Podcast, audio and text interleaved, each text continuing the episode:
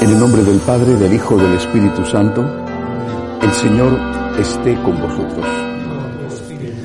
Celebramos la Santa Misa y comenzamos, como siempre, dando gracias a Dios, pidiendo perdón por nuestros pecados. Pero hoy quiero decir, antes de empezar o al empezar, que el diácono que me ayuda hoy, Juan Francisco, dentro de unos muy pocos días, si Dios quiere, ya será ordenado sacerdote, que es de sus últimas misas como diácono. Así que pido oraciones por él. Yo confieso ante Dios Todopoderoso y ante vosotros, hermanos, que he pecado mucho de pensamiento, palabra, obra y omisión, por mi culpa, por mi gran culpa.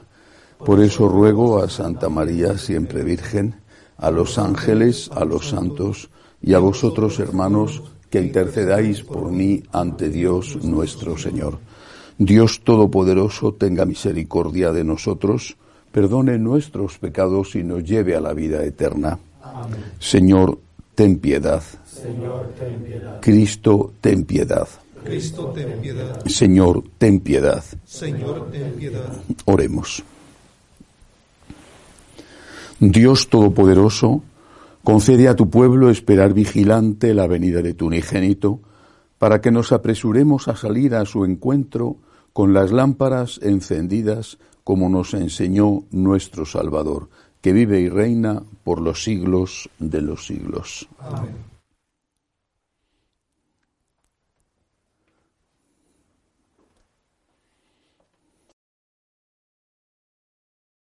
Lectura del libro de Isaías. Esto dice el Señor tu libertador, el Santo de Israel. Yo soy el Señor tu Dios, te instruyo por tu bien, te marco el camino a seguir.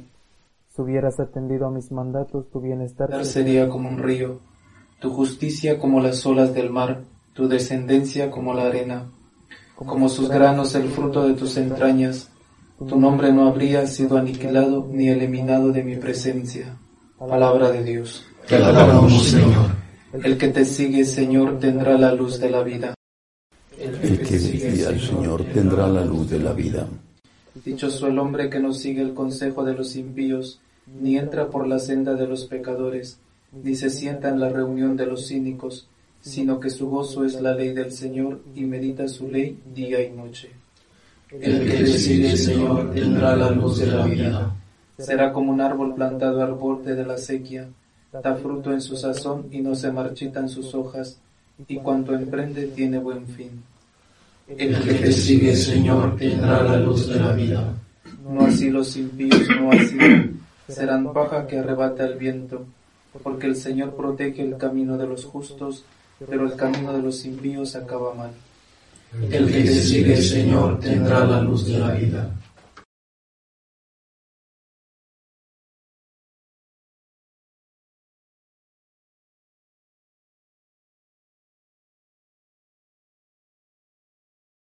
El Señor esté con vosotros. Y con tu espíritu. Lectura del Santo Evangelio según San Mateo.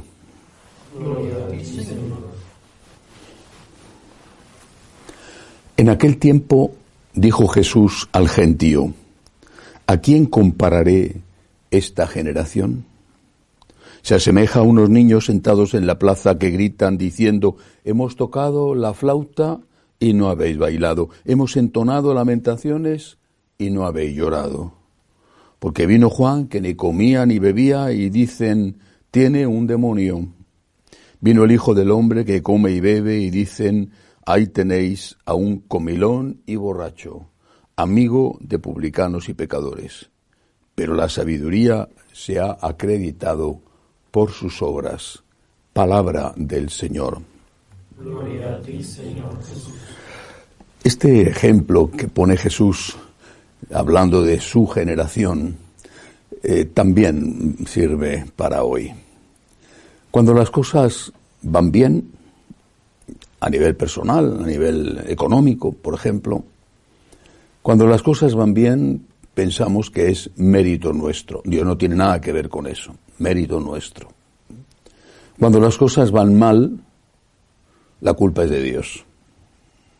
Si hay una desgracia en la familia, una muerte, una enfermedad, una desgracia colectiva, un terremoto, una catástrofe de cualquier tipo, son muchas las voces, muchas. Si es algo que ocurre, que tiene una gran resonancia, por supuesto más. Son muchas las voces que se alzan preguntando, ¿por qué Dios ha permitido eso? ¿Por qué tu Dios? Te dicen y te interpelan. ¿Por qué tu Dios permite eso? Pero ¿no dices que tu Dios es amor? ¿Cómo es posible que si Dios es amor permita que muera esa persona o que exista esta calamidad? Esas mismas voces, las mismas, deberían, con un argumento de mera lógica, alzarse también cada día, cada hora, cada minuto en que no ocurre ninguna calamidad. Amanece, atardece, el sol se pone bellamente en muchos sitios, pero eso no es obra de Dios. Si un día hay un problema, eso sí que es culpa de Dios. ¿Tienes salud? Eso no es obra de Dios. Si un día hay una enfermedad, eso sí es culpa de Dios. ¿Te va bien en los negocios? Eso no es obra de Dios. ¿Te va mal? Eso es culpa de Dios. ¿Estás vivo o están vivas las personas que amas? Eso no es obra de Dios. ¿Muere alguien? Eso es culpa de Dios. Esa es la lógica que se emplea. A cualquier persona que todavía conserve una neurona funcionando en su cabeza, no digo más, al menos una, esa lógica le parece infame, injusta, absurda. Si Dios es culpable de que haya un terremoto, también será culpable de los miles y miles de sitios, de días, donde no existe ningún terremoto. Si Dios es culpable de que esa persona muera, también será culpable de que esa persona haya nacido. Si Dios es culpable de que una cosa va mal, también será culpable de que muchísimas cosas vayan bien, ¿o no? No, Dios solamente es culpable de lo que va mal y no tiene nada que ver con lo que va bien. Me recuerda a los niños al fin, y en ellos es más justificable, que cuando llegan a casa con una buena nota que le han dado en el colegio y dicen, he sacado un 8, un 9, mamá, fíjate, he aprobado. Cuando llegan con una mala nota, dicen, mamá, el profesor me tiene manía, me ha suspendido. Deberían decir, he aprobado y he suspendido, o me han aprobado y me han suspendido. Creo que tenemos que ser mucho más honestos para con Dios y decir, Señor, te lo debo todo, todo. Hay cosas que no entiendo, es verdad, hay muchas que no entiendo, pero no solamente de Dios, hay muchas cosas que no entiendo de la gente, hay muchas cosas que no entiendo. Señor, acepto el misterio, porque tú eres más grande que yo. Pero si Dios fuera, por ejemplo, con perdón de la comparación, el portero de un equipo de fútbol, y tuviera una tarde, un partido de 90 minutos de máxima rivalidad, bueno, el partido de la Liga o el partido de fundamental para ganar la Champions, cualquier cosa así, bueno, muy bien. Incluso fueran después a penaltis y ahí se dirimiera todo, tensión suprema, extrema. Y al final del partido el equipo vence, gana. Bueno, imaginemos un aficionado que le reprocha al portero, oye, te han metido 3 goles. ¡Qué mal portero eres! Y otro aficionado le diría, oye, pero se ha hecho 50 paradas.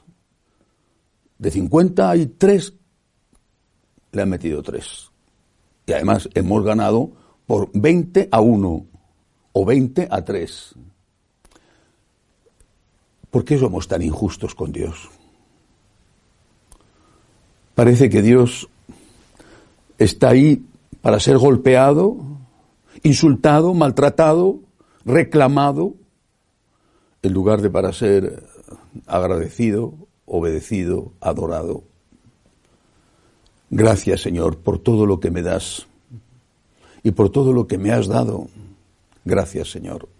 Y hay cosas que no entiendo, pero ¿cómo voy a entender yo todo lo que es Dios si Dios, que es el Creador, y yo una de sus pequeñísimas criaturas? Gracias, Señor, por tu amor infinito. Que así sea. Elevamos ahora nuestras súplicas al Señor y pedimos por la Santa Iglesia de Dios, por el Santo Padre, roguemos al Señor. Te rogamos, óyenos. Por la paz, especialmente por los países donde la dictadura está asfixiando a su propio pueblo, roguemos al Señor. Te rogamos, óyenos. Por los enfermos y los que les cuidan, pedimos también al Señor. Por los que están sin trabajo, roguemos al Señor. Te rogamos, óyenos. Pedimos por nuestros bienhechores y por todos los que nos piden oraciones, roguemos al Señor. Te rogamos, óyenos. Acoge, Dios Todopoderoso, las súplicas de tu pueblo que confía en tu amor. Te lo pedimos por Jesucristo nuestro Señor. Amén.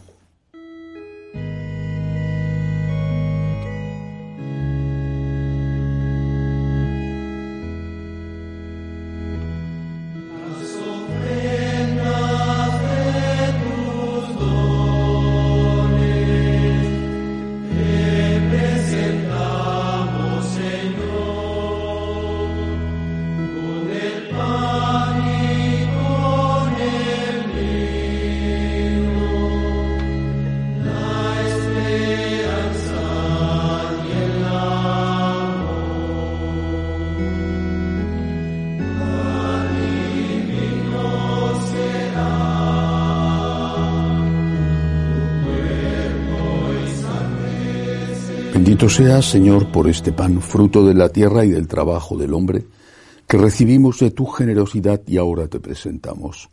Él será para nosotros pan de vida.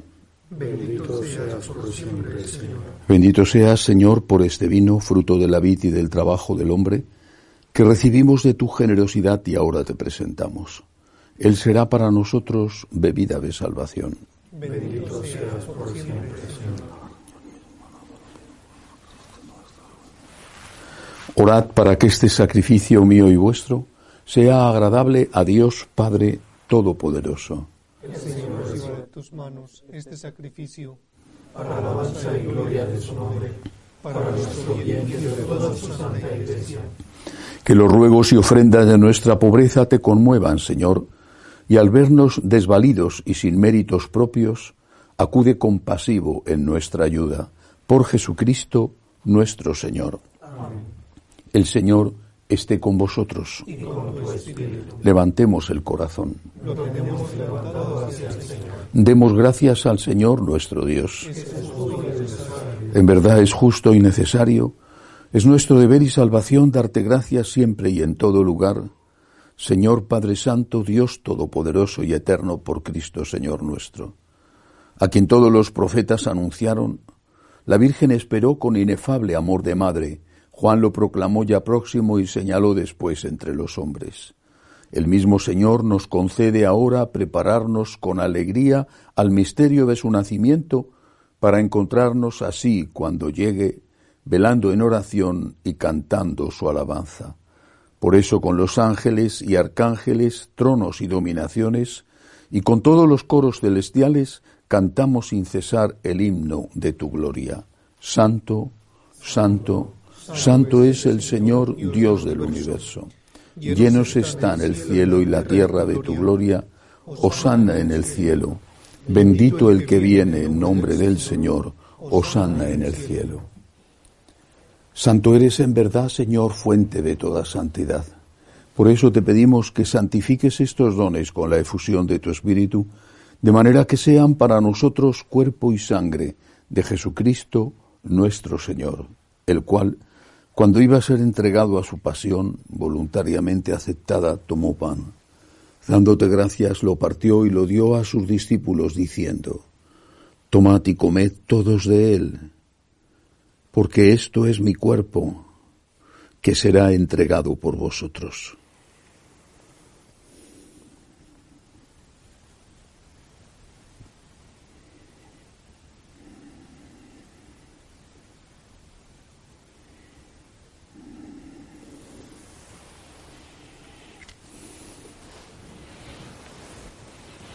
Del mismo modo, acabada la cena, tomó el cáliz, dándote gracias de nuevo, lo pasó a sus discípulos, diciendo: «Tomad y bebed todos de él, porque este es el cáliz de mi sangre, sangre de la alianza nueva y eterna, que será derramada por vosotros y por muchos para el perdón de los pecados.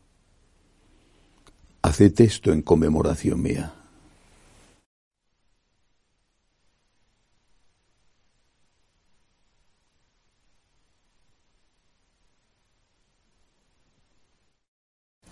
Este es el sacramento de nuestra fe. Anunciamos tu muerte, proclamamos tu resurrección del Señor Jesús. Así pues, Padre, al celebrar ahora el memorial de la muerte y resurrección de tu Hijo, te ofrecemos el pan de vida y el cáliz de salvación, y te damos gracias porque nos haces dignos de servirte en tu presencia. Te pedimos humildemente que el Espíritu Santo congregue en la unidad a cuantos participamos del cuerpo y sangre de Cristo.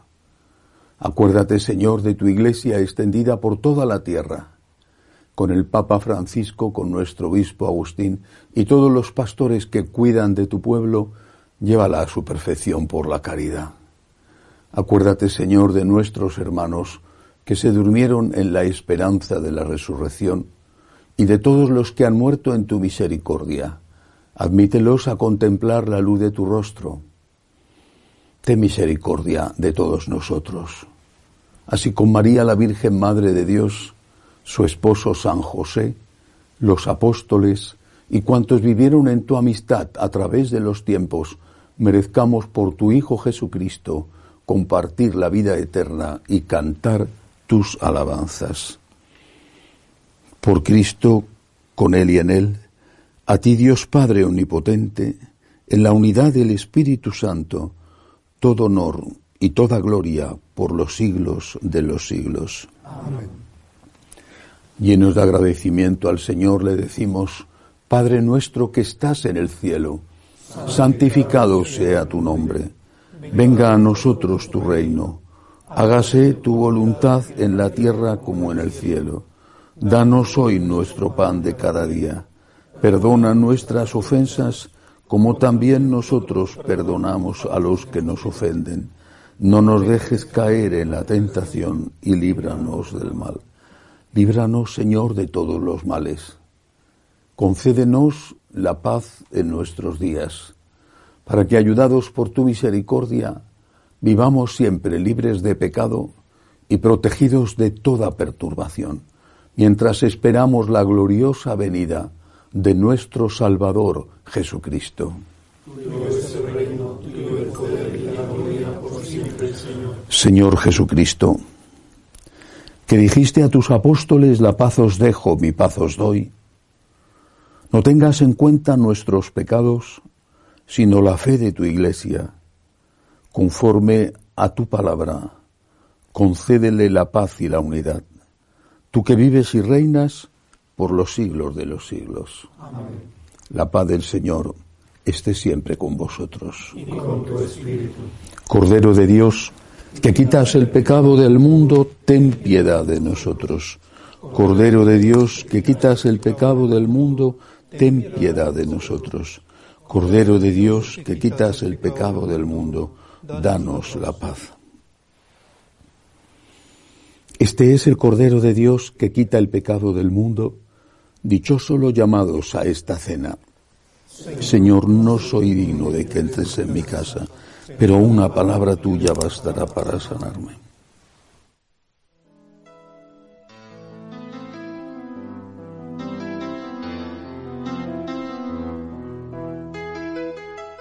Creo, Jesús mío, que estás realmente presente en el Santísimo Sacramento del altar. Te amo sobre todas las cosas y deseo recibirte dentro de mi alma. Pero como ahora no puedo comulgar, ven al menos espiritualmente a mi corazón. Y como si ya te hubiese recibido, te abrazo y me uno del todo a ti. Señor, no permitas que me aparte de ti. Amén.